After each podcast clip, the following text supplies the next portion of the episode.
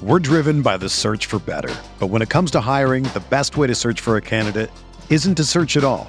Don't search, match with Indeed. Indeed is your matching and hiring platform with over three hundred fifty million global monthly visitors, according to Indeed data, and a matching engine that helps you find quality candidates fast.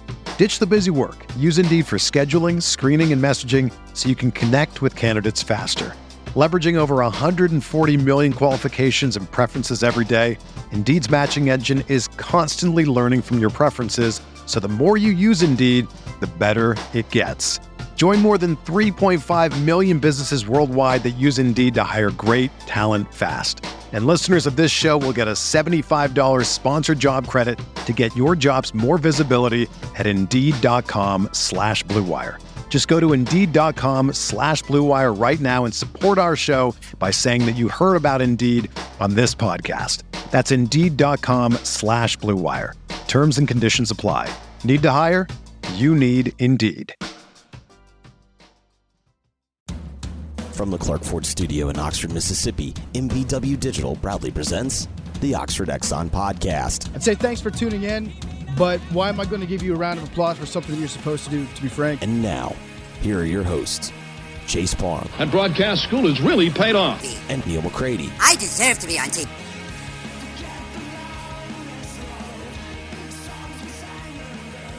Welcome into this edition of the Oxford Exxon Podcast. Chase Palm, Neil McCready. I am in Oxford, Clarke Ford Studio, Neil in Nashville, Tennessee, S E C Media Days, the second day of that kicking off today. Yesterday, uh, it was Greg Sankey, Texas A and M, L S U, and Missouri. A lot of stuff on the uh, the website. A very lengthy notebook from Mister McCready there at rebel grove dot com. From a podcast standpoint, three different O E P extras. You got a podcast yesterday from Brian and I that was a little bit of an S E C Media Day preview, some baseball, some football, some other stuff in that as well. And then today, um, we will uh, be with you this morning, and then probably be with you for a pretty, uh, maybe stream, not sure. Probably, probably streamed, and then another podcast this afternoon. So we're doing a, we're doing a, we're doing a doubleheader today, kind of a day-night variety. Um, as Wednesday, a little busier day for Neil. So we're making sure we get your content to you. A lot of S E C Media Days t- uh, talk today on a podcast brought to you by the Oxford Exxon every day, Highway six West in Oxford. Ribs, lunch specials, and more. Again, hope you took advantage of the one dollar Sundays at the Oxford Crystal, a bunch of different locations of that on Sunday. But get your ribs, get your lunch specials, get your donuts if you're in Brookhaven or Clinton. A lot of great deals all across the state. They're up and down I fifty-five and throughout North Mississippi as well. And again, I'm coming to you from the Clarke Ford Studio. Clarke Ford is in Amory, Mississippi. six six two, two five seven, nineteen hundred is the number. Call it. Ask for Corey Clark. Tell Corey what Ford product you're looking for. He'll send you a quote within fifteen minutes in business hours. It's right to the bottom line. There's no hassle. There's no haggle. You get your quote. And the rest is completely up to you. You can shop that quote around. You can do what I've done, what I recommend that you do, and that's hop into a Clarke Ford today. Corey wants to be your car guy. He wants to be your truck guy. He'll prove to you what that means when you make the call, six six two, two five seven, nineteen hundred. My coverage from Nashville is brought to you by Hilco Insurance. Do you hate losing games? Do you hate losing players? Do you hate paying for your insurance? If you said yes to those questions, Davey Ferris can help. Davey is partnered with the Grove Collective and will be donating twenty percent of all commissions and ten percent of all renewals on both personal and commercial insurance policies. Davey and Hilco Insurance are sponsoring rebel grove dot com's and M P W Digital's coverage of S E C Media Days from the Grand Hyatt Regency in downtown Nashville. Davey can service customers in all fifty states, and he's dedicated to making sure Ole Miss athletics succeeds in this era of college sports. So contact Davey Ferris at two one four, seven one five, seven two four seven or email him at dferris, that's D F A R R I S, at hilco insurance dot com. So, uh, Nashville Media Day, you and I were talking, you, you see the same faces every year. You see all the folks, you see, uh, you get the same questions, basically. I think we could just do a Mad Lib. You put the coaches up there. It's going to be the same exact questions, pretty much. You got the same people. I see Bob Holt is back. I had a, a mutual acquaintance of ours send me a thing and goes, hey, who's that guy? And I didn't even have to see a picture. I went, Bob Holt. That's who that is. That, that, that, that's who the guy is that you were, uh, that you're referring to yesterday. I uh, I thought about you yesterday, but in a very uh, in, in a not, not in a negative way, but in a negative way to this tweet.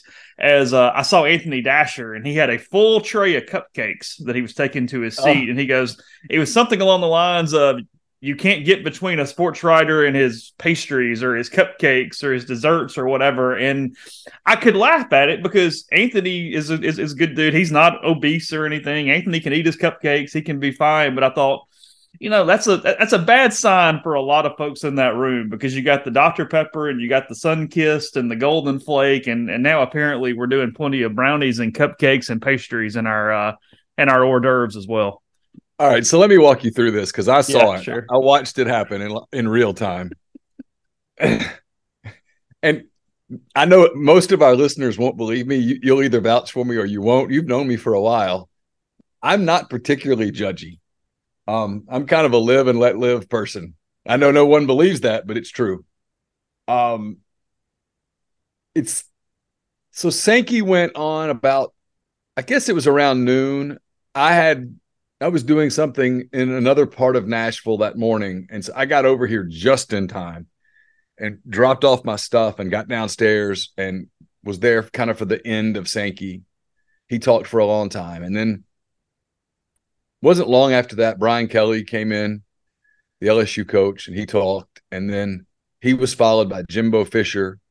He talked. And then there was a big break because of the way the schedule worked in the time that anybody came into the big room. There was some – and I guess at that point they realized, hey, if we don't do something to kind of placate these people, they're going to revolt, I guess.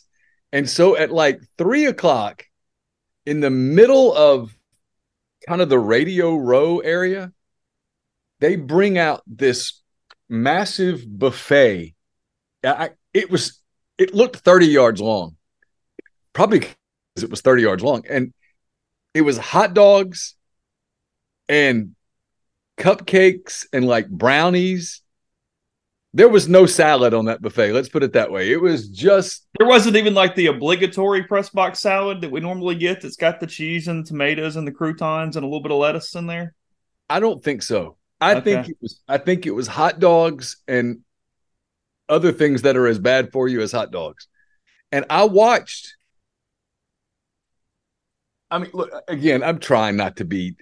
I'm sounding like a jerk. It was like a cattle call. I mean, everybody... So I, I, it, there are two types of people in our industry, or whatever we call this, that what this dying shell of a field. There's there's the the the the, the guy, or and it's usually guys. It's, frankly, I can't think of one female that fits this criteria, so I'll go with guy. It's it's the guy who long ago let it go and doesn't care, and they they if the food's there, they go get it. And then there is a group kind of like me that is fighting Father Time just as hard as you can fight. And they didn't touch it. And there was nothing in between. There's like nobody who goes and goes, oh, you know, I'll have a brownie. I'll have some, I'll have a cookie. They either get a plate tray full of the stuff or they don't touch it.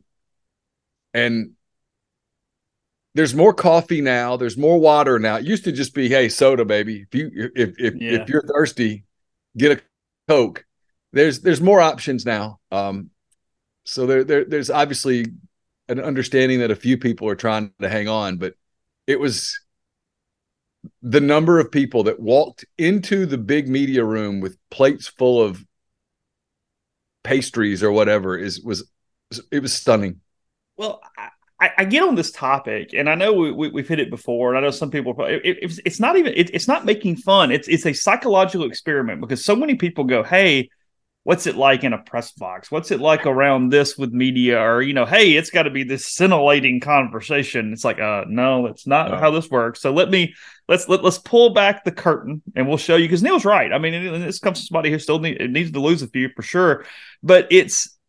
It it is a it is the weirdest thing, maybe. Weirdness is too strong because I don't want to be hyperbolic, but it is one of the more weird things I've seen. Is in media is the worst thing about this in all ways is the enchantment with mediocre food. is I don't understand it. It's something about this thing in their head, and it's a groupthink thing. One person gets up, second person gets up. Everybody feels like they have to get up. They're bored. They are, as Neil said, they've let it go. So any calories are good calories at this point. It's all these different things. But we're not talking about like, hey, wow, they brought that over there. That that salmon is awesome. Let's make sure we get in line and get the salmon. You're talking about bad hot dogs, bad hamburgers, Cisco truck brownies, like the worst of the worst of stuff. And once they see that, it's the craziest thing. This happens in press boxes. This happens in these in these huge interview rooms. When they start bringing it in, the eyes meet it at the door and follow it. And you can see all the heads turn as they go together. And they turn and they watch it, and they already start moving, and they get up and they get in line and they wait in line for the bad whipped cream and the one cherry on top of the chocolate brownie that's pretty dry. It's it's it's it, it's it's not even like bad pizza. It's literally bad food. Like, it is the weirdest thing. And yet they run to it. It's it's It is fairly remarkable. You see it in every press box that serves the different halftime meal or the between quarter snacks, um, because everybody does stuff a little different. I think Georgia's the one that does it. Georgia or Auburn, I know they do like the hot dogs or hamburgers at halftime, and like Auburn, start, Auburn does hot dogs. Yeah, there you go. Start like lining up. You know, like two minutes left. They're kind of like looking over, going, "Hey, you're gonna go ahead and get in the line to get the to get the hot dog right there. We're gonna go we're gonna go grab that." It's, and for about thirty percent of the press box, the answer is yes. They go get in the line, two and a half minutes left in the second quarter. I'm like, well, what if something happens here that ends up sort of being pivotal for what you're going to write? I mean, you're you're here to cover the game. They're still they're playing game, but most games aren't decided by the end of the second quarter. Certainly, I mean, S E C, but in line for that hot dog, and and and you wonder if the hot dog's like a religious experience. And as someone who's had the hot dog once or twice, It, it's not. It's it's just a hot dog. We all came out, you know, the, the pandemic, people lost weight or gained weight. Hardly anybody stayed the same. They either went, hey, I'm going to use this time to get healthy, to do some different things, or I'm not, and you get worse shape because, you know, mental health and different things deteriorate. And I know what you're talking about, because you and I were discussing it before we started the show, that a lot of the people that we know are simply just getting older and you get run down and these different things. On the whole, is the sports writer even more unhealthy than five or six years ago? Or is there a, is there some, is there some part of it where some of them are trying to, to figure it out? Well, I mean, for the most part, the guys who also do some T V are pretty fit. Like, okay. Yeah. yeah, yeah. Like, you know, Greg McElroy, of course, these are former athletes. Mm-hmm. Josh yeah, Pate, yeah, yeah. Josh Pate, pretty, he's yoked. I mean, that, that yeah. He's, he's put together. Um, like, you know, Staples is pretty fit. Like, he went on a big health kick, you know, even though he does a lot of stuff with food, Andy's like a pretty big workout person. I'd say I'm, I'm, pr- I'm really proud of Staples and Marcello, two guys that look really good who have found it. You know, I told you this, and I guess we talked about it, but mostly we talked about our conversation that night, but I had not seen Brandon in person in probably, God, six years. And then I saw him that night when I was covering the Ole Miss Arkansas game in Fayetteville in late November. And I was sitting next to the guy for like a quarter and a half. I didn't know who he was. I, I didn't recognize him. Mm-hmm. He's lost. I mean, I, if Brandon's listening to this and I get the number wrong, I apologize. I, I would guess that he's lost a minimum of one hundred pounds. No, I th- you know, and I think it's even more than that. I think it's probably close to one fifty. You're probably right. I just, I, I didn't, A, I didn't realize he had gotten that big, and B, I mean, he he's gotten lean. I mean, I just didn't recognize him, and he introduced himself, and obviously we had some things to kind of talk about, um, and we did. We had a very, very nice conversation, and and uh, but I, he said, "Hey, I'm I'm Brandon Marcello," and I looked at him like, "There's no way you're Brandon Marcello." But yeah, he he lost a ton of weight. He looked he looked great. Um, you know, I've known Brandon for a long time, and I and I mean this in all sincerity. Just, you know, from a human standpoint, I watched him, and again, I mean, I, you know, Brandon's done something that's very hard to do. Again, this is not critical in any way of any point of my conversation, but I've watched Brandon come into press boxes for years with, you know, cucumbers and snacks, and you can tell he's trying to lose weight at different points of the last fifteen years and struggle with it, and then got, you know, at his largest before he really, um, got it off there. And I, I saw he made a Twitter post maybe last year. I forget when it was. And he had said that he got on Nutrisystem and he stayed completely dedicated to Nutris- Nutrisystem. And then he started walking and then jogging and then just moving and moving and moving. And he mentioned that when it started, he couldn't walk a twenty-minute mile without getting out of breath and had to stop. Um, and he said that the biggest thing was not even vanity or even necessarily health as much as comfort. He was so uncomfortable in his body at that point was the way he phrased it. And yeah, I, I think he had. I think I think he's down. I don't know exactly, and I, I haven't seen Brandon in a while. You obviously have. I would say he's probably one hundred eighty pounds at this point, if I had to guess. Yeah, that's about right. I'd guess about one seventy-five, one eighty. Mm-hmm. I know what he mean, means too. I mean, I remember. I can't believe people are like, "What in the hell are y'all talking about?" It just it's is fun. What it is. Um, I remember at my heaviest when I would sit, I always would pull at my shirt. You couldn't get comfortable. Mm-hmm. I was like fixing my shirt, like trying to almost stretch it out. Like, I guess uh, it was, it was just trying to get comfortable. And I remember thinking, you're doing this because you're too big and everyone notices that you're pulling on your shirt. And they probably did. I don't know if they did or didn't, but yeah, there's, and sometimes you can get to that place. And like he was describing where you're so uncomfortable with your, just your physical state that that impacts everything about you. It has to. It has to change everything about you from a just a chemistry standpoint. Like now, I got up this morning. I woke up. It was five fifteen, and I knew we were podcasting early because you're basically accommodating me because I have a, a weird day tomorrow morning. And um, I was like, I could lay here and try to sleep for another hour. Or I could sit here and get on my phone and, and scroll Twitter and Instagram for an hour. Or I could just get up and, and go exercise right now. Mm-hmm. If I do it right now, I have a full hour plus to get it in. I'll feel better. My day will be set up. And then if I don't get to exercise later today, okay. And so I did. And it was remarkable how my mood shifted in that amount of time. And then I had a really weird thing happen to me a minute ago. I like, I'm, I'm going to tell you this because I this was weird. All right, you had texted me, and my wife, Laura, had texted me in roughly mm-hmm. the same amount of time.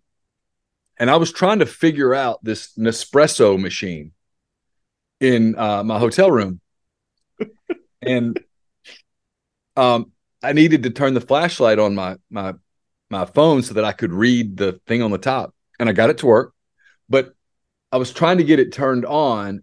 And right about the time that I figured out how to turn it on, something on my phone, the text came across, it's turned on now. And I thought you had texted me or that Laura had texted me. And I was like, wait, because you had sent me something about, hey, I'm going to send you a link or whatever. Yeah. And I thought when I first read that, I thought you were telling me the link's on now. And then I went and looked at our text and you had not texted me again. Uh-uh. In fact, I had texted you back and said, yeah, it's cool. I, I just finished a run. I'll yeah, be ready. Yeah. And you had said, take your time. I'm yeah, not even yeah. in the office yet or something like that. And Laura had texted me to say, are you up? Because she knew we were podcasting early. And she said, I tried to text you and I've tried, I've been trying to text you and you're not responding. It's because I was running on a treadmill and I was watching The Bear on Hulu. And some, something texted me. Text came across my phone. It's God is my witness. It's turned on now. And it was the damnedest thing. I, I took it as a, a sign that today's going to be a good day. Like I, I took it as like somebody out there is like, hey, it's it's on. You don't have to keep fooling with it. It's on. So did you get your Nespresso? Huh? Did you get your Nespresso? Did it work? Yeah, it was, it was really good. Yeah, it was great. It's fancy. Got an espresso it, machine in the in the in the hotel room. I'm not going to lie to you. I'm now thinking about how much would an espresso machine set me back because that was that was really good. They they will set you back. I mean, there's several different prices, but yeah, it's not the cheapest thing. And then the pods are kind of expensive. I, I've gone down the route, but my deal on that is, like, I'm just a drip coffee maker. I don't need anything extra. I'm good. Like, I've got a really nice drip coffee maker, but it's just a drip coffee maker. It didn't do anything crazy.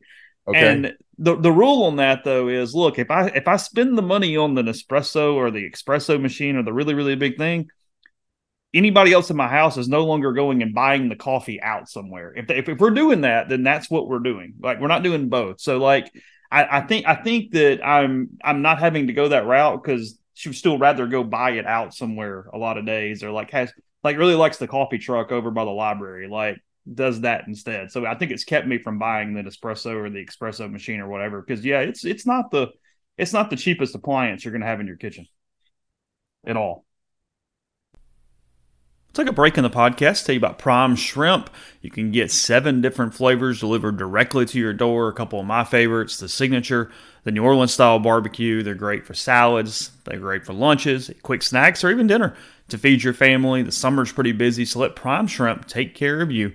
Again, with all those different flavors, fewer than ten minutes, freezer to plate, and you get restaurant quality shrimp. They also offer the uh, two pound bags of individually frozen shrimp, a lot like what's at the grocery store, except a higher quality shrimp from New Orleans-based company. They're also available in Rouse's Markets if you have one of those nearby. But if you need them mailed to you, we can help you out. You buy five pouches or more and use code R G and you get twenty-five percent off. That's code R G, twenty-five percent off, prime shrimp dot com. Summer is here, and Heavenly Sunshine Property would like to take the opportunity to remind you about the importance of taking care of your outdoor living spaces. Regular maintenance is key to preserving the beauty and integrity of your home or business, and one of the most effective ways to maintain is through power washing. Some of the key benefits include increased curb appeal, damage prevention, creating a healthier environment. It also saves you time and money. They've been serving the Mid-South and Oxford for over four decades. Their full-service commercial and residential property maintenance includes power washing, soft wash roof cleaning, facade cleaning, and window cleaning. Don't wait until it's too late. Contact Heavenly Sunshine today and get ready to enjoy a brighter, cleaner outdoor living space. heavenly sunshine dot com or six six two, three four two, one two zero three. You get a free estimate. You can book that today. You can use code M P W ten for a ten percent discount. Podcast also brought to you by Northeast Spark, N E S P A R C, service people across rural communities, two packages, the Ignite, the one hundred megabits per second, or the Blaze, the one gig that powers the Clarke Ford studio. Your hometown team bringing you world-class broadband. That's N E spark dot com, six six two, two three eight, three one five nine. Get the best internet in Lafayette County, also parts of Union and Pontotoc counties for those who previously did not have internet. And then last but definitely not least, G N M Pharmacy, six six two, two three six, two two two two. They're right there on South Lamar in Oxford. They're my pharmacy. They deliver stuff to me every day. They do that for free. Free local delivery with G and M. Take care of all your pharmaceutical needs. They even help you transfer your medications. If you're using one of those big box pharmacies that doesn't care about you, switch to G and M. You make one phone call, they take care of the rest. Done, simple, easy with G and M in Oxford or Tyson Drugs in Holly Springs. Again, that's six six two, two three six, two two two two. So have you ever done the pour-over coffee? Oh, yes, because as you may have been aware, I had uh, Leslie Walkington from Velvet Ditch on my show a few weeks ago, and that is her preferred method for the mornings and, and how she does it. And it, it it is it is a game changer. I've had multiple of our subscribers that have asked me, okay, what pour over does she buy? What do you use? Like some some, some specifics of it. If you haven't done that, it is it is a completely different kind of cup of coffee, because that's maybe the one thing I learned from her is the ratio of how much water to coffee you use, and then the method, the espresso, or, you know, I'm sorry, the French press versus the pour over versus the drip. It changes the entire cup and the, the dynamics where you you would have to tinker with one type of coffee eight, nine times with different methods to figure out the exact way that you would want it every day.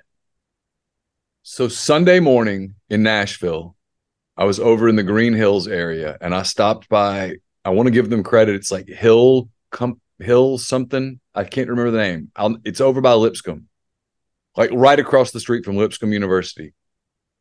And I went in. I was working on ten thoughts. I was looking for a coffee place. I just needed like an hour, right, to, to kind of get a lot done.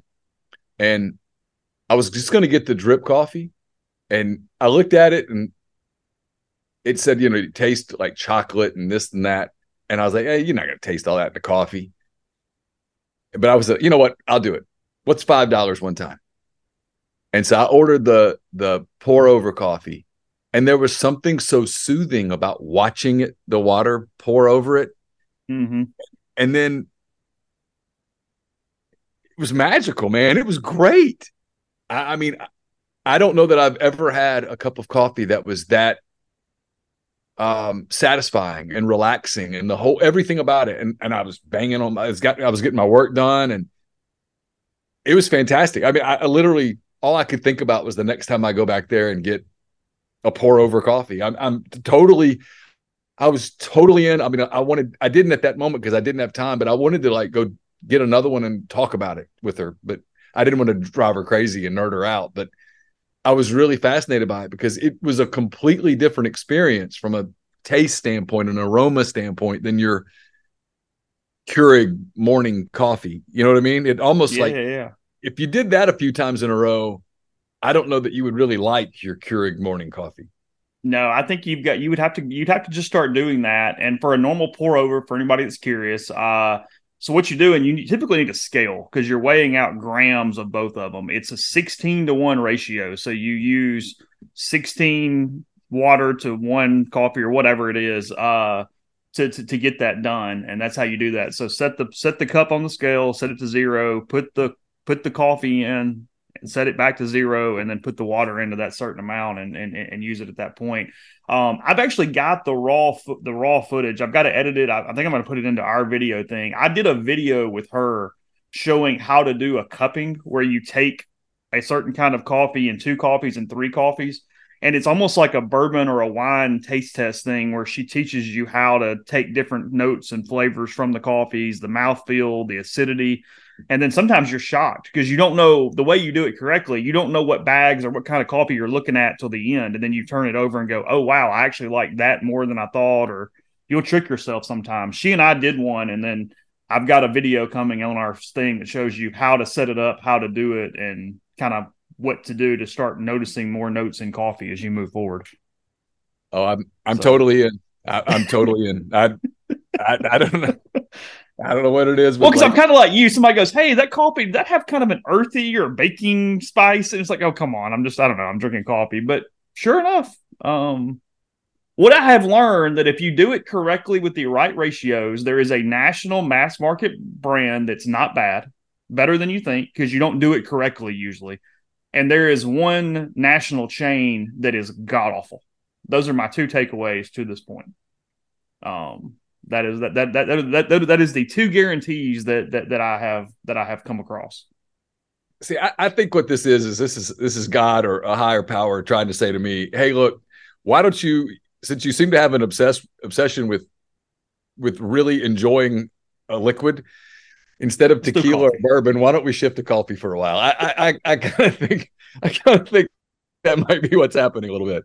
Like, you know, you're you're developing a little bit too much of a of a taste for different reposados, where you can like, oh well, this one, uh, and then why don't why don't we switch to coffee for a bit? That that might yeah. be exactly what's happening. Yeah. So that's that, that that's uh that's that. Um, as we get into actual football. Um, we probably should do that before everybody wants to kill us, but at this point, you're either with us or you're not. If you do want to try her coffees, by the way, it's velvet ditch coffee dot com. Uh, the o- Ethiopian blend is my favorite. She has several. She's got a Kenyan blend coming out soon. Or sorry, it's not a blend. The whole point of hers is it is all single origin from one person, from one thing. It is not blended together into a bunch of whatever. So it's a higher quality coffee that she gets from all across the uh, the world. So anyway, velvet ditch coffee dot com. Uh, all right, so tell you what surprised me yesterday. Uh, well, let's do this first. Anything Greg Sankey say actually revealing? Because I told Brian on, I guess Sunday night is when we recorded Monday's show, that usually his tone or his demeanor tells me more than his words, um, because he doesn't really ever say anything if you look at the transcript, but you can kind of tell what kind of mood he's in. I thought yesterday, considering all the topics that are potentially at play, was much more boilerplate. I actually thought he was fairly boring, and I didn't get much from him the way that I thought, because even the congressional thing, he says that Congress is the only way to fix N I L, and he sort of, you know, everybody phrased it, and I'm not saying this is wrong, so that's why I'm asking you, as he's pleading his case for Congress to do that. But I don't know that I took it that way as much as just simply a fact that that is the only way, because you've got state laws and everybody fighting or whatever. And I think it was more of just a very pragmatic, practical statement of, well, if everybody's going to argue, the one thing we all know for sure is the federal government could fix it. So they will where they want. Cool. Moving, moving on. I, I, I did not see that he was pleading on bended knee to Congress to come in tomorrow and do something.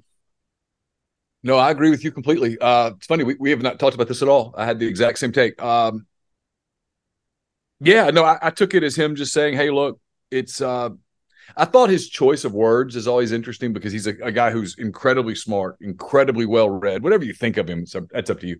He's very, very bright and, and, and very incredibly – probably more well-read than anyone needs to be. Probably reads so much that it's confusing. Mm-hmm. Um, but his use of words were interesting. I, I I took it as his saying, look, we've gone to Congress. We've talked to them. It's a bipartisan issue.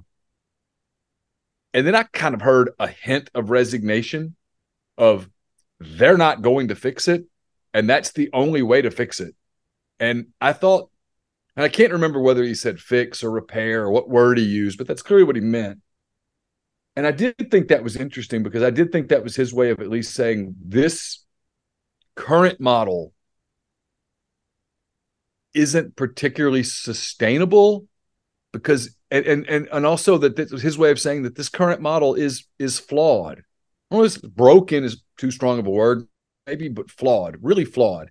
And that he, he made a point to say that he'd never talked to a student athlete who said, I want to be an employee.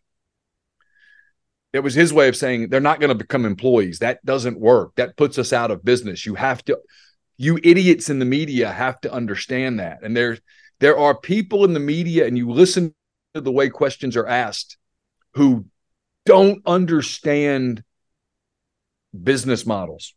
They, they, they don't get it. They don't understand. They, they live in a utopia. They. This is not political, but there are people out there that are utopian in their. in their mindset of why do you guys need to make so much money? Couldn't we just even that out and everybody would make something and everybody would be happy? And they don't understand that certain people are motivated by money and, and, and, or, or they just, they're certain. We're not all even, we're not all equal. You, you can, you, you can strive for that. You're never going to get there. And certain people are just going to excel more than others, and they, they're going to be rewarded for that. It's just the way it is. Michael Jordan made more than than Judd Bushler with the Bulls. They were both N B A players, but one made more than the other. And the, the I, I just took it as his saying, that's the fix. But I didn't hear in him any thought of, hey, something is imminent. In fact, I kind of heard the opposite. And it was kind of a, this, this deal with different states or different ways.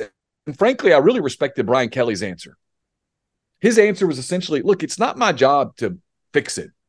It's my job to adapt to whatever set of circumstances I have on my plate. Eli Drinkwitz said the same thing, which is, if you're asking for me to apologize for the fact that we have an advantage because of our state legislation or our state legislator le- legislature, I'm not going to. I'm the coach at Missouri. It's an advantage for Missouri. I'd be a fool not to try to take advantage of that advantage. And that's the world. These are competitive people. You don't become an S E C head coach, no matter what you think of any of them, love them, hate them, whatever. You just don't become an S E C head football coach if you don't know how to take advantage of, of advantages and such. And certainly, Chase, you don't stay an S E C head football coach if you don't take advantages, advantage of whatever advantages you might have at your disposal. Because with rare exception, those same programs are going to have a handful of disadvantages that work against them. So if you don't take advantage of the things that work for you, you're an idiot. So if you're, listen, if you're Jimbo Fisher, you're not apologizing for the fact that you have advantages at Texas A and M. No, you're thinking, I better use these advantages to win nine games or they're going to fire my ass. That's that's what you're thinking about. So Sankey is basically saying the way it's done now, different schools have different advantages over others. The only fix for that is the federal government. And I, I took from what he said that he was not particularly confident that, that any any kind of resolution was coming on that front. We're driven by the search for better. But when it comes to hiring, the best way to search for a candidate isn't to search at all. Don't search, match with Indeed. Indeed is your matching and hiring platform with over three hundred fifty million global monthly visitors, according to Indeed data, and a matching engine that helps you find quality candidates fast. Ditch the busy work. Use Indeed for scheduling, screening, and messaging so you can connect with candidates faster. Leveraging over one hundred forty million qualifications and preferences every day, Indeed's matching engine is constantly learning from your preferences. So the more you use Indeed, the better it gets. Join more than three point five million businesses worldwide that use Indeed to hire great talent fast. And listeners of this show will get a seventy-five dollars sponsored job credit to get your jobs more visibility at Indeed.com slash Blue Wire. Just go to Indeed.com slash Blue Wire right now and support our show by saying that you heard about Indeed on this podcast. That's Indeed.com slash Blue Wire. Terms and conditions apply. Need to hire? You need Indeed. Whether you're a world-class athlete or a podcaster like me, we all understand the importance of mental and physical well-being and proper recovery for top-notch performance. That's why I'm excited that Unified Healing is sponsoring this podcast. Unified Healing is a new and super innovative global network of wellness centers powered by Energy Enhancement System, or E E System. If you haven't heard of the E E System, you'll want to listen up. This technology promotes wellness, deep relaxation, purification, and rejuvenation. At hundreds of locations across the globe, access to a center is easy and affordable. Interested in experiencing the E E System technology for yourself? Go to unifiedhealing.com slash bluewire to learn more and find a center near you. That's unifydhealing.com slash bluewire. No material or testimonials on the Unified Healing website are intended to be viewed as medical advice or a substitute for professional medical advice, diagnosis, or treatment. Always seek the advice of your physician or other qualified healthcare provider with any questions you may have regarding a medical condition or treatment and before undertaking a new healthcare regimen, including E E System. The media day going to Dallas next year, not a shock. Texas and Oklahoma. Not, not at all. That, that, had been, um, that had been rumored for years. Yeah, they're they're headed in. Uh, was there a lot of Texas? I mean, is, is there a lot of Texas, Oklahoma, not chatter, but I mean, can you tell they're coming into the league, or is it just sort of out of sight, out of mind when you're around? Uh, other than Sankey, there wasn't a lot of that. I mean, there was, you know, the running back for L S U whose name's escaping, Josh Williams. He was asked about it yesterday, and he said, "What do you think about Texas and Oklahoma?" He goes, "They don't know what they're in for," oh, which is, really? yeah, which is generally what I think as well. Uh, Brian Kelly talked about getting into the S E C, and he said there was what blew him away was the road games, going to going to Auburn, going to Florida. And think about it; those are not very good teams last year, you know. And I mean, I think he knows. Hey, when he goes to Alabama, when he goes to Ole Miss, it's going to be a different environment than what he's experienced. He talked about for him, that was something he, he had to acclimate to. I thought he was much more comfortable yesterday than he was a year ago, walking into that room, kind of looking around. He made the comment yesterday. You, you think about Notre Dame as this big time program, but Notre Dame, you don't go to a media day. Just have a, the guys that cover you, a few national guys come in and you have a day. You don't do this circus. And, and, um, It's, I, I think, I think that both of them are correct. I think that's what is, is going to happen with Texas and Oklahoma. But no, right now it's, I didn't, I didn't sense a lot of that. I just, it feels like, hey, we're just going to do this one more time, and the next year it's going to be brand new. It's all going to go to Dallas. I heard a lot of rumbling from media yesterday about moving it to Dallas and and how difficult that will be from a, a travel standpoint and expense standpoint. I. I get why the league is doing it.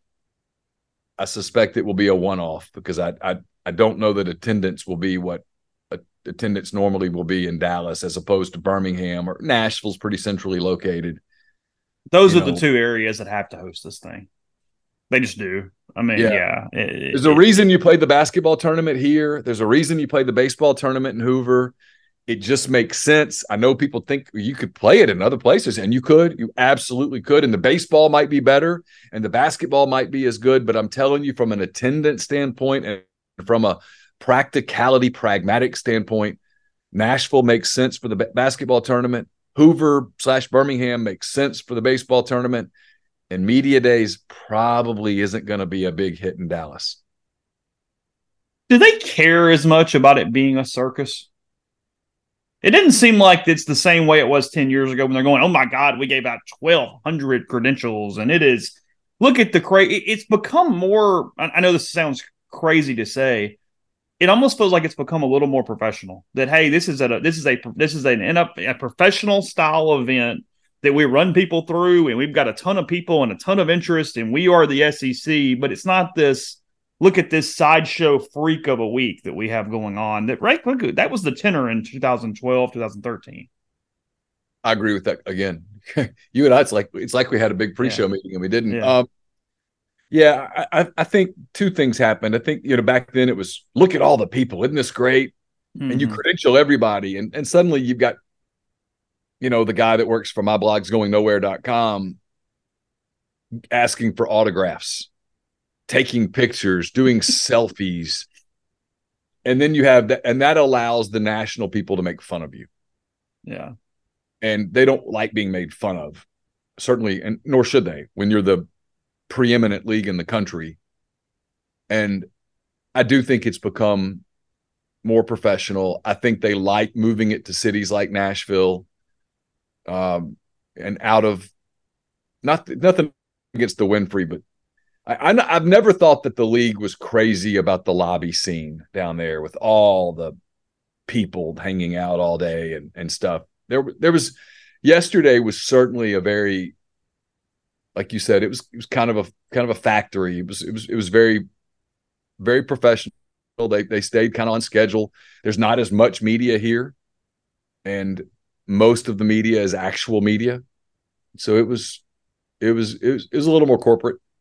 It's subtle too, but I think there's something to matching or at least showing a professional product similar to the Big Ten, because the Big Ten's in Indianapolis and it has a very similar feel to it. I think it's, you know, in some ways they're almost kind of locking arms and going, nope, this is what these things are supposed to look like. They take this many days and you do this, and this is, you know, not the way the Pac twelve is doing theirs or whatever. They, they, these are these are the ways that we're doing this, playing big boy football as we are today.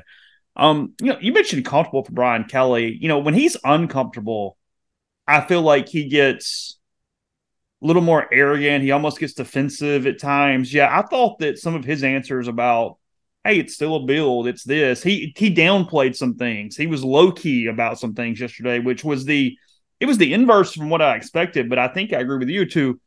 Probably tells me that he actually felt comfortable enough to be that way, and he's he didn't have his guard way up, and it just kind of was what it was with them. Um, he obviously likes his team, but I mean, as I as we've said, and we'll talk about L S U a ton moving forward, they've got one of the biggest just sort of variances of anybody in, the, in in this thing. I mean, they could absolutely get into the conversation, and you look at that thing, they could go eight and four. I mean, it's a it's a it's a really strange year for L S U.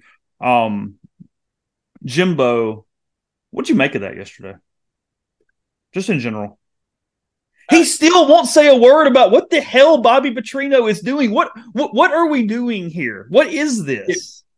I have been on the absolute cusp of just diving into the Texas A and M Kool-Aid and just drinking it in, and that pushed me way away. I'm I'm back in the safe territory of y'all are going to be the same thing you've always been. You're going to talk big, and it's not going to work. That, if anything, yesterday, seeing those two people come in and listening to their answers to questions and just watching their tone and their body language, my takeaway was, boy, if you're going to get L S U, you better hurry up. And A and M's, that that's not going to work. That's what I thought. Those were the two things that came to my mind. I thought, circling back to Kelly for just a minute so that I can juxtapose, juxtapose the difference. I, I thought with Kelly, his answer about Georgia was very telling. He said, you know, they're the standard. We're trying to get there. Are we there yet? No. If we keep recruiting the way that we're recruiting, we're going to get we're going to catch them from a roster standpoint, and then it will be about what we do on the field. There was no trash talk there. There was no Kirby. If if Kirby turns that into bulletin board material, he's a better he's better at propaganda than I am. Um, I took that as a compliment. They're the best. We know it. We played them. We we we got beat pretty handedly by them, and uh, we we walked away from that going, okay, that's the standard. That's what we have to get to. Our roster, if we're going to win in this thing, our roster has to look like that roster. And so we've got to recruit that way. And that's been their objective, and that's what they're doing. And He said, and we feel like we're doing it. Are we there yet? No. Do we feel like we're getting there? We do. I, I took that as, whoa, look out. If, if you can do it at L S U, Les Miles did it, Ed Orgeron did it. To think Brian Kelly can't do it is is pretty naive on your part. And then with A and M, Jimbo had to know on the list of, hey, questions that are coming for you today, Jimbo, this is number one. So why don't we prepare an answer to this question? If you want to butcher another question, like about a kicker or something, cool. But let's not butcher this one. He gets it, and he just butchers the hell out of it, which told me that Jimbo Fisher, at the end of the day, the ego just is not going to let him have somebody else get credit. Tells me it's just not going to work. He's going to take over the first sign of problems if he ever even gives it up to begin with fully. And here's their thing. Their schedules, like every other schedule in the S E C, is really hard. And they have some games that are hard early. And they have a stretch in the middle of the season that's brutal. And if it gets out of control at any point, it could really spiral. You know, it's not a guarantee that, that the Miami game at Miami is, is going to be a, a cakewalk. It's not. Mario Cristobal's a good coach. They've recruited fairly well. The game's down there. It's going to be a challenge, one would think. It's a likelihood. It's likely that the game against Arkansas in Arlington is going to be a very competitive, tight football game. It usually is. You know, I mean, K J. Jefferson and Rocket Sanders have played a lot of football in this league. They, they're not going to roll over and be terrified of Texas A and M. What happens if one of those games goes south? What if they lose one of those games? And the scrutiny picks up. Is Jimbo going to just back off and let Bobby Petrino run the offense? Or is he going to dive into it and try to save it himself? I think it's the latter and not the former. And if that's the case, it's over. And, and here's the thing about A and M. You get the sense talking to people around that program, and I talked to a few yesterday, that anything, anything less than eight and four is done, and eight and four might be done. And you look at that schedule and you try to get Texas A and M to nine and three, that's work. They got to go to Tennessee. They got to go to L S U. We mentioned having to go to Miami. Arkansas is in Arlington. They got to go to Ole Miss. It's not a certainty. You can go eight and four simply losing Alabama, Tennessee, Ole Miss, and take your pick. L S U. L S U, yeah. Easy. And, hey, they, they got to play Mississippi State. They don't typically win that game.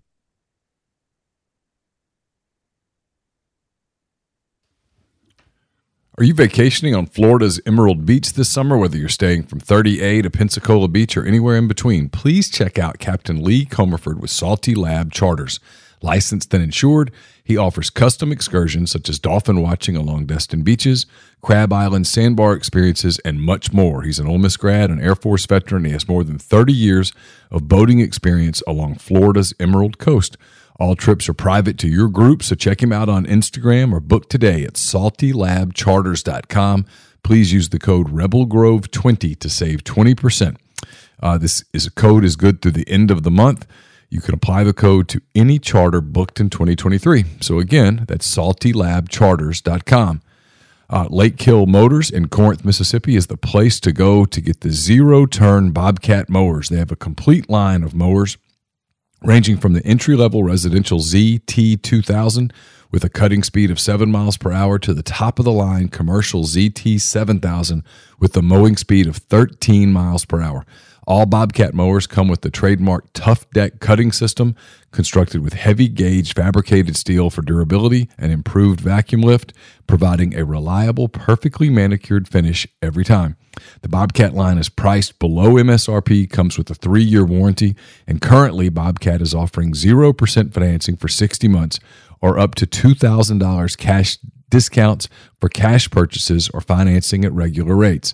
So get You can also get one hundred dollars off if you mention that you heard about it on the podcast. Contact Michael McCullough in Corinth at six six two, eight seven one, six nine one eight or visit him in person, two thousand three Highway seventy-two East Annex in Corinth.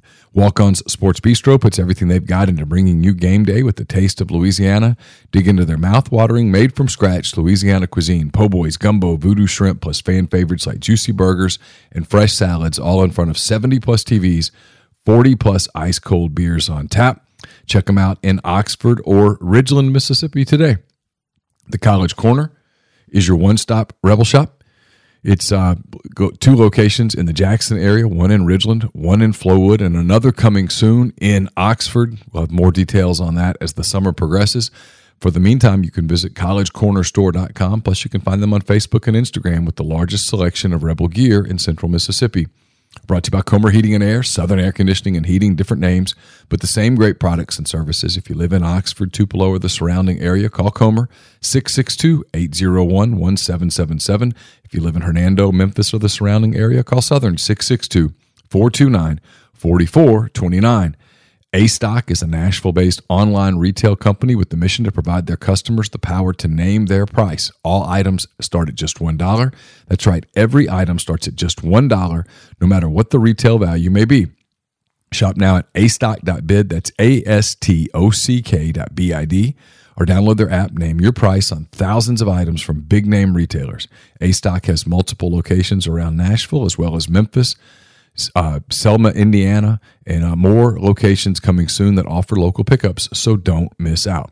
And we're brought to you by Game Changer Patches, the only two-patch system available in the market to stop hangovers before they start. The warm-up patch used before or while you drink, the overtime patch used after you've been drinking to recover while you sleep.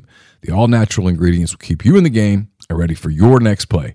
So go to game changer patch dot com, promo code rebel grove twenty at checkout for twenty percent off your purchase. A little bit of a weird quarterback play, and they've got a that that four that four game stretch they have: Auburn, Arkansas, Alabama, Tennessee. What I mean, you I mean, you, you could get you could easily lose to K J and Arlington, and you easily could let Hugh pull one of those year one specials on your ass right there. I mean, sure, sure, of course. I mean, if if. if the football gods came down and said, "Hey, A and M loses, goes one and one against Auburn in Arkansas," are you like, "Oh my God, football gods, I can't believe this"? No, you'd be like, "Okay, I, I get it." I mean, I know that it's not even, that doesn't happen. Even raise your heart rate if you see that easy.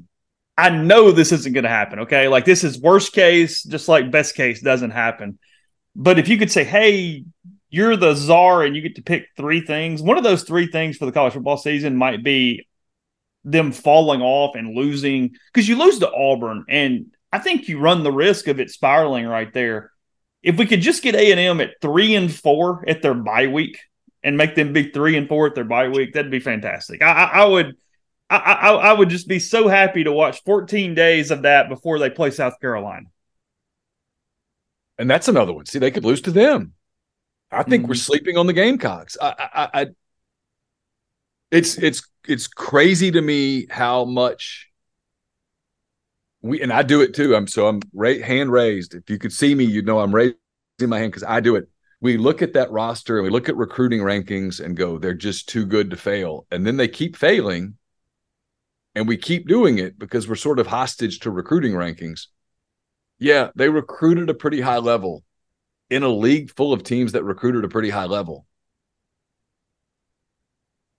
It was my favorite thing yesterday from a media standpoint was. And it was, I'm not picking on anyone. It was several of them because I went to all the sites to check this, and they all basically had some version of the same thing.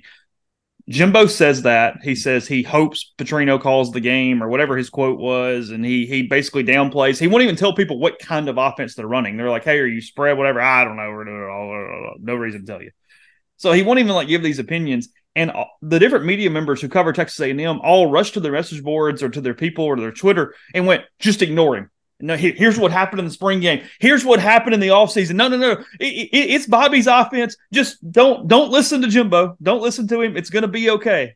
Like, and then two hours later, two hours later, we like to make fun of Eli Drinkwitz, but two hours later, Eli Drinkwitz stands up there in front of all of those people and says, you know, I brought in an offensive coordinator because I, I looked at the offense. First couple of years we were there, I felt like it was I felt like we were good offensively. And then last year I kind of felt like we were stale offensively. I felt like we were ineffective, and that was on me, he said. I thought that was fascinating.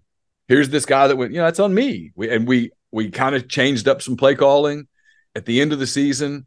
I thought at the end of the season we were better offensively than we were when we were very stagnant in the middle of the year. And so I brought in an offensive coordinator. He's going to coordinate the offense. It's it's his offense. And so you see a coach do it. Drinkwitz go, hey, maybe it's too much on my plate. And Jimbo can't say that. Not in front of people. So maybe he can walk around at the spring game and, well, look, I, if, if you in the media want to try to tell me that the way that a coach handles the spring game, even Nick Saban stays hands-off at the spring game. Yeah. I mean, Lane Kiffin plays with, with, with his dog at the spring game. Lane literally doesn't coach either team during the spring game. He he he brings in coaches. So you're gonna you're gonna use the spring game as as as the thing. Oh, ain't nothing to see here. No, no, no, no, no. I mean, I've watched Nick Saban hands off at a spring game. So no, no, absolutely not. That's not, not third this, quarter at Miami and you're down thirteen to ten and things look a little wary and you go, hey, Bobby, hand me the play sheet. We're we're we're we're we're getting to business here. That's not down twenty-three to ten mid third quarter in Arlington against Arkansas and you go, you know what, we we better score here. They just they just took it down the field. If we don't score here and we punt it back to them, we might get run out of this place. That's the moment where, and that's what's coming. Something along those lines. And I think he's going to tell Petrino to kiss off. I'm I'm doing this my way, and he's going to bring out his thing, and he's going to put his readers back on, and and and it, it's it's a, and at that point it's it's over. And Bobby's the, not a kiss off guy. Look, Bobby Petrino can just walk away. He can. Petrino's a better off. football coach than Jimbo. Of course. You, I mean, you so, think Bobby, if this doesn't work, you think Bobby Petrino can't get another coordinator job? He can't get another Missouri State to hire him? Come on, Chase. You know better than that. I know better than that. Of course. I mean, I, I only watched Missouri State once, but that dude was calling up some plays against the Hogs last year. I mean, that yeah. thing was. Well, I mean, I mean, they'll tell you they were they were on the ropes. That was a very creative offense that's very difficult to prepare for. And you give Bobby Petrino, this is the reason why people like me are like, you know, if if he'd let Petrino do it, they're, they're scary because Weigman's good. You've got all this talent. You've got a big offensive line. You got all this stuff. You give Bobby Petrino weapons, he's dangerous. I mean, look at – and he's very adaptable. I mean, you know, Passwater's talked about this on the O E P Extra. I mean, you look at what he did – maybe it was Trey Wallace. I can't remember. I talked to so many people yesterday. It runs it runs together. But look at what he did with, you know, when he when he was at Arkansas and he had Ryan Mallett with that cannon of an arm, and he had a, just a bunch of receivers. I mean, they were. You think about Arkansas as like a run oriented team. They were they were a fast break offense. I mean, throwing it down the field, and they were explosive. And then he goes to Louisville, and it's Lamar Jackson and this kind of a. kind of a run-oriented, taking advantage of his athleticism and, and also his arm. And, I mean, they're they're explosive in a different, completely different sort of way. I mean, Bobby Petrino can take – he takes – he's kind of like Lane, really.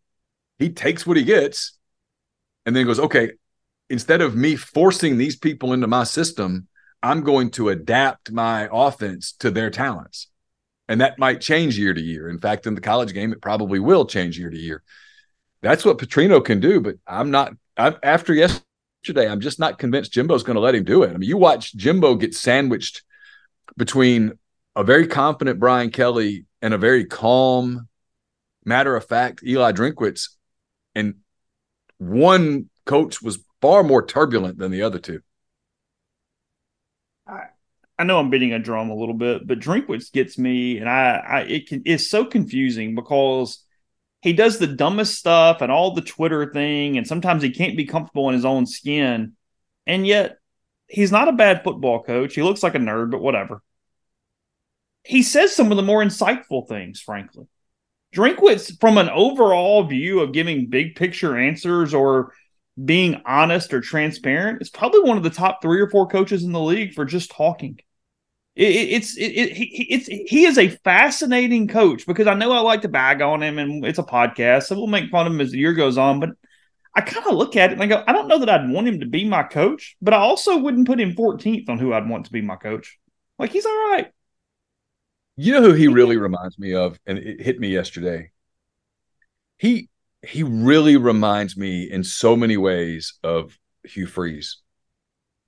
Oh. Uh, kind of is probably a more laid back, one of the guys, guys that you'll He's see. He's a little less dynamic. He can't quite reach Hughes up. Yeah. Yeah. Both are kind of nerdy a little bit in a way, and both kind of try too hard sometimes. Mm-hmm. Smart. I, I actually think Drinkwitz is a pretty good coach. He just kind of gets in his own way a little bit. But, you know, we won't talk about Missouri much because Ole Miss doesn't play them, and they're out there in the, quote, East, even though they're very far west, which still bothers me. But regardless, last year for it doesn't matter. It's that's true. It's true. I get to I get to I get to knock that off my list of things to worry about. Um, he's got a pretty good roster. They're they're a fairly talented team. They, they they don't they're very unstable at quarterback, which limits you. That's a bit of a problem. Yeah. But and, and this is a big if. I mean, it's a capital I, capital F, underlined, italicized, bolded. But if they get some quarterback play, they could pull some things off. They, they've got they're pretty good on both lines of scrimmage. They've got weapons. You know, Burden is a potential star. There's, there's a lot there. He seemed kind of confident about his team, but he wasn't going to be brash yesterday. That was very obvious that he went in with the media plan and stuck to it. I'll give him credit. He was like, I'm going to kind of be boring today. I'm going to just, I'm going to know my cliches. I'm going to have, I'm going to be on message. Not, I'm not going to be the laughing stock here. No one's, I'm not giving everybody bulletin board material. And he didn't. He was, credit to him, he was prepared for what was coming from a media standpoint, unlike Jimbo. Joe Milton gets hurt or something happens, or Tennessee ends up not being what people kind of maybe think they are. Who do you like to finish second in the East? Kentucky? No. Uh, Carolina? I, I like Carolina a bunch. Do you really? I do. I I, I'm having a hard time, and I, I know this is a mistake, and I think it's why a lot of people are sleeping on Ole Miss, is end of seasons is what you remember. I mean, credit to Houston Nutt here. They, they remember November. Yeah. He's not wrong. We do, because November is more recent than October. And South Carolina last November was really good, Chase. I mean, what they did to Tennessee, everybody talks about Hooker getting hurt. By the time Hooker got hurt in that game, South Carolina had already won it. And then they they they went toe-to-toe with Clemson and won the game. And I know Clemson was down a bit, but let's not pretend Clemson's not a talented roster. It is. And then I know they lost the bowl game to Notre Dame, but it was a hell of a game. And there was an early, it was an early game last season. They played at Arkansas, and Arkansas was on the cusp of blowing them out. And they just kept fighting, and I and played really hard, and they didn't come back to the point where they challenged for the game, but they made that game interesting. And I remember thinking, you know, a, a lesser coach with less culture and chemistry would have lost by forty today. One of those days that, you know, Jefferson was on. Everything they were doing offensively was working, and it was hot. They were they were on the road. It was easy to You've seen it. It's easy to go get blown out in places like that. And and mm-hmm. they, they kind of kept fighting. And I it made me keep an eye on them the rest of the year. And I just liked what I saw. I he's a guy that I I'll, I'm I'm pretty high on, Beamer. I, I I think culture is more important now than ever before with the portal, and I think he's really good at building it. Today, Vanderbilt, Georgia, Auburn, and Mississippi State are the uh, the teams up today. Vanderbilt, obviously, at least trying to win some more games, see if they can get in bowl contention. Georgia's Georgia. And then we get Hugh Freeze and Zach Arnett, which the afternoon session is the interesting one. I mean, because Arnett M- nobody knows his voice. Most people couldn't pick him out of a lineup. He's replacing Mike Leach, who's this media legend. Uh, everything going on there from, from Mississippi State's standpoint, and then what Hugh Freeze is like kind of back in the spotlight, if you will, after these few years. I mean, the, the afternoon is the one to pay attention, because I think between Clark Lee and Kirby Smart, you're not going to get a lot that means much of anything this morning. You know, it's interesting. I, I, I talked to Mike Griffith yesterday for a minute, and uh, Mike covers Georgia. And I was like, man, they're just rolling, aren't they? And he's like, you know, it's it's a different deal. All these, it's a machine and all this. But he said something. He said, you know, the fact that Kirby hasn't named a quarterback yet, yeah, might be indicative of Kirby's not crazy about any of these quarterbacks yet. And he said, you know, Kirby spent two years trying to replace Stetson Bennett and basically couldn't. He said the reason that Stetson was not committal about coming back was he knew that Georgia was trying really hard to get Caleb Williams and only committed to come back when Caleb Williams went to U S C. And Mike said, look, he goes, I know it's, people take take it as a hot take. He goes, I, I think Georgia wins the East, but whoever wins the West, I think is going to beat Georgia. And I was like, really? And he's like, yeah. He goes, Stetson was really important to what Georgia did. They don't have him. And you know, a lot of he's he always talks about how the media all got the Bennett story wrong. That we all make Stetson Bennett out as this almost walk-on that just worked really hard. And he goes, that wasn't it. He goes, part of his problem at Georgia was that he wouldn't work very hard. He goes, look at him in the N F L now, where if you don't work hard, they just run you off. They don't care who you are. You have to work hard in the N F L or, or you're gone. He goes, he's making waves in Los Angeles because he's working hard. He's really talented. He goes, I don't know that they – I don't know that they have that guy right now. It It is because, I mean, we did it last week. Hey, who do you think, you know, run the poll? We went through that athletic thing. And everybody goes, ah, Georgia, even though I don't know the quarterback, whatever, it doesn't matter. But the point is we do that where we still pick them to win the national title and all this stuff because we're so used to it. And then Alabama, because we don't know who their quarterback is, we go, oh, well, hell, they can finish third in the West. They can finish fourth. Right, like, we just did it with Missouri, it's right? It's the like same thing. Yeah, we just did it with Missouri where you're like, well, you know, they don't have a quarterback, so screw them. Okay, yeah, but so Georgia didn't have a quarterback, but they're okay? We like L S U because they have a quarterback. Yeah, I mean, Jaden Daniels was good last year, and he's back this year. And he talked about he, he talked yesterday about how, hey, I, I figured out I've got I had to gain some weight, I had to get in better shape. The league's hard. It's it's it's harder to go through the gamut of an S E C schedule than it is a Pac twelve schedule. I, I saw it. Not not casting aspersions. It just is what it is. I, I know it. He you know he looked bigger in person yesterday than he did last year. It looked like he'd put some quality weight on, et cetera, et cetera. It's one of the things that I think is interesting about this season is that everyone's writing off Alabama, and maybe it's going to be, maybe we're all going to eat crow, right? They're going to go fifteen and oh, and, and, and it's going to be his best team ever. But they lost Bryce Young. Bryce Young was the first pick in the draft. He's already the quarterback for the Panthers. He's special. They don't necessarily know who the guy is, and you have three people competing for the job. I mean, it's a cliche. If you have three quarterbacks, you don't have a quarterback. And so yet we we we put them up on a pedestal, and we don't really know why. We put Georgia up on a pedestal because they're great everywhere except maybe quarterback, which is a big problem. It's it's an interesting league because it feels more – I think it's a little more up for grabs maybe than it's been in a long time. Maybe that's it's an opportunity for some of the teams that maybe we're sleeping on a little. Maybe and maybe Ole Miss is one of those teams.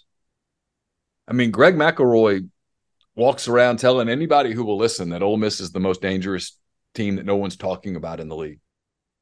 And I think no one's talking about Ole Miss just because of the way Ole Miss finished. I mean, they finished poorly. There's no way around that. Yeah, McElroy's been on that for like two weeks now to the point where it doesn't, it's not even like a normal Tuesday afternoon hot take thing. He just believes it.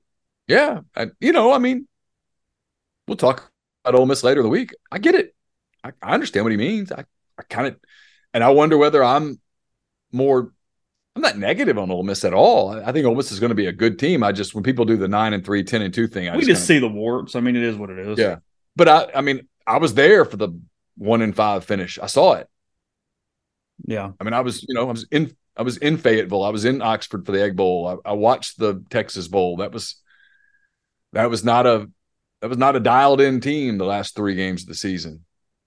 The first three, you know, the first three days of S E C Media Days, there are eleven teams going. Of those eleven teams, three send a quarterback, are sending a quarterback. That's it.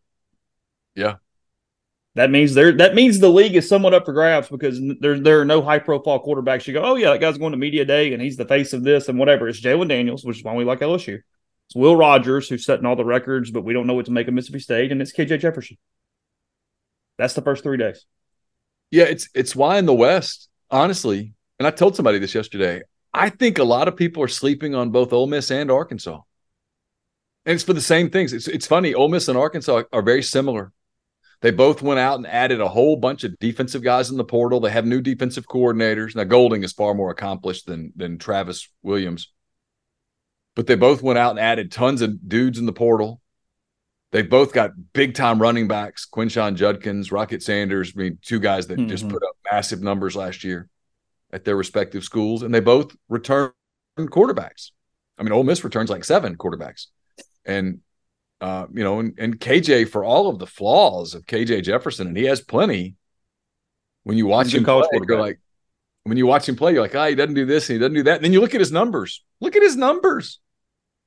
No one talks about K J, probably the way that K J should be talked about. He's put up great numbers at a program that has been pretty bad on defense. He's got them a bunch of wins. So, I don't know. Feels I'm picking L S U to win the West. It's not. So I'm not super confident about it because I like like you said to kind of wrap up. I mean, I, I, I L S U could lose four games. Sure, yeah. No problem. I, I can get them there, but I, I'm picking L S U, and then after that, I mean, if I'm gonna chop Alabama, I mean, chop Texas A and M off my list, and I think I am. I think I'm putting Alabama second, and I, I might be putting Ole Miss third. And look, if A and M is going to have a, the same Jimbo problem they had last year, I'm picking Arkansas ahead of them. Yeah. And then you know what – the one thing you know about Auburn, you know what Hugh's going to be like in year one. They're going to play over their heads a couple of times. South Carolina and Tennessee, the other quarterbacks that are attending, Spencer Rattler and Joe Milton, there for the uh, the Gamecocks and the Volunteers. Which tells me maybe we're sleeping on Tennessee a little bit. Maybe. maybe. I mean, you know, it's just – I don't know. That's why they play the game. Oh, look, I mean, no, I mean, we, we're not, though, because if somebody goes, hey, Georgia doesn't win the East, we all say, okay, Tennessee won the East. Okay, sure. Yeah, I think so. I mean, the question is if it's not Tennessee because something goes haywire, but it's it's it's Tennessee most likely, so that's where the – That's where that, that's at. You know, full circle, what would be this? Would, what would be interesting is if this were the first year of the twelve team. Oh, how many of the teams that we're talking about would you be saying, you know, they could slip into the end of the, the bottom of the bracket? And I think we'd be talking about Tennessee in that regard. We'd be we would talk- be talking about the entire West outside of Mississippi State and Auburn and Auburn. Yeah, I think, and probably Arkansas. I don't think you'd yeah. be talking about Arkansas getting top twelve. L S U, Alabama, A and M, Ole Miss. Yeah, you'd be saying all four of them have a legitimate chance in different ways to get into the playoff, and you would be talking about Arkansas as, you know, if you told me that somebody really shocked, who would it be? And it'd be, oh, it'd be the, the guy with three and a half year starting quarterback. You know, it'd mm-hmm. be that guy, a running back, and, you know, all the all the they're, they're pretty good up front. You'd be talking about them in that regard, but you would definitely be talking about Ole Miss as a, hey, they could – They could get the ten or the eleven or the twelve seed, sure. Yeah, because you would be going, hey, can they go undefeated against Auburn, A and M, and Mississippi State and Arkansas? Could they yeah. go four and oh? Yeah, and they win those four games, beat Vanderbilt, get five, win the non-league, get nine, and then could they just go one and two in the other three games? Yeah. Because that would put them in the playoff. And, and then maybe- you go, can nine and three get in? Yeah, if, if nine and three, if all three of the losses are respectable, can that get you in the? Can you ease in at eleven or twelve? Yeah, because Ole Miss. And we'd be having the conversation about, hey, what about what does the Big Ten look like, and does the yeah. nine and three team out of the Big Ten or the nine and th- it's one one of the reasons I think the Big Ten and the S E C, the competition's about to get real, is because the question in that first year probably is going to be, all right, well, a nine and three Big Ten team and a nine and three S E C team, how do we separate them? Yeah, because, I mean, our manna from a podcast standpoint is late November, and we're having that conversation, and it's, hey, is nine and three Ole Miss or nine and three Iowa going to get into the playoff? Yeah, and evaluating I don't know, well, figure it out. What's what's a better accomplishment, losing twenty-eight to twenty-four to Ohio State or losing twenty-eight to twenty-four to Alabama? Yeah, you know. So yeah, does that win over Arkansas or that win over Michigan State matter more? I don't know. Yeah, it's crazy. Right. So. Right. All right. Another podcast coming. Uh, again, I don't know. Uh, we will get it to you for uh, probably. I mean, there's no reason not to go ahead and load the stupid thing. So whether it is uh, available to you in video or not, you'll probably get another podcast later today, tonight in some form. This is obviously up. We'll recap day two of S E C Media Days. We'll talk more coffee or something. Who knows? We'll just get together and we'll uh, chat for a little over an hour. So all your podcasts this week coming up. Again, uh, Vanderbilt, Uh, Mississippi State, Auburn, and Georgia on tap today. So uh, Neil from Nashville and me from Oxford, take care, and we'll talk to you again actually very, very soon today.